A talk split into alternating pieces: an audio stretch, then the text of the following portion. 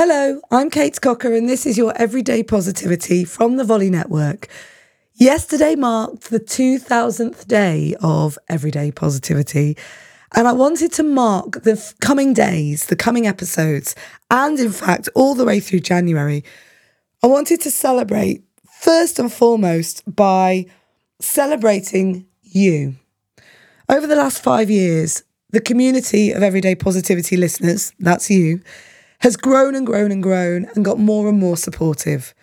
There's a Facebook group. There's now a Patreon. Every month I get to meet you. We get to do Zoom hangouts every single month. We've done sleep workshops. We've had workbooks made. I've developed the seven pillars of positivity and I've been workshopping that for the last year or so. In January, there will be another journal journey where we get to reset our goals and make this year, 2024, the most positive year ever. And so, the next few episodes, I wanted to bring back to you the lessons you have taught me, the positivity you have brought me. And I want to start with listener Pamela. Pamela has been coming to the Everyday Positivity Hangouts for, I think she was even on the first one. Every time she appears, I smile. I just know that this wonderful woman is going to bring me the drop of wisdom that I need today from a life well lived.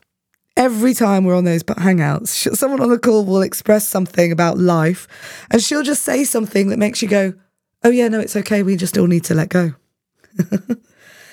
and trust me, it's not like life has been easy for Pamela. There have been health issues, family issues. I think at one point there were termites in our house. and we sat with her through that as well. And despite it all, she's always there and she has a big smile on her face.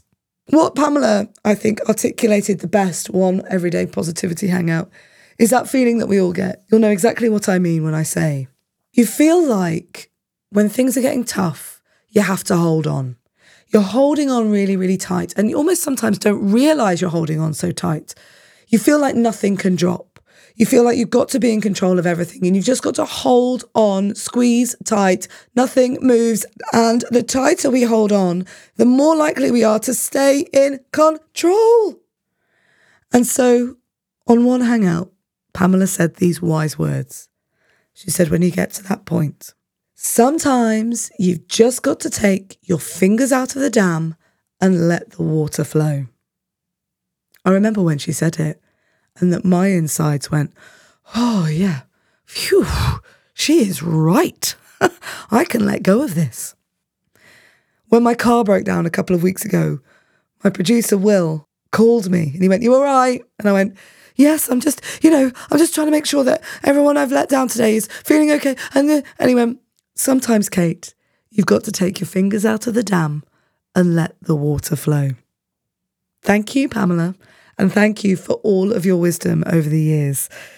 Pamela is listener number one, one of the positiviteers. Tomorrow, I have the reason that journaling will help you from a lady called Diana. I'll see you tomorrow. Have a great day. Remember, you can buy the Everyday Positivity commemorative prints. All the proceeds will go to charity. They're going to go to UNICEF. Make sure you go and see the winning prints at everydaypositivity.store. That's everydaypositivity.store. I'll see you tomorrow. Have a great day. And remember, you have 100% got this.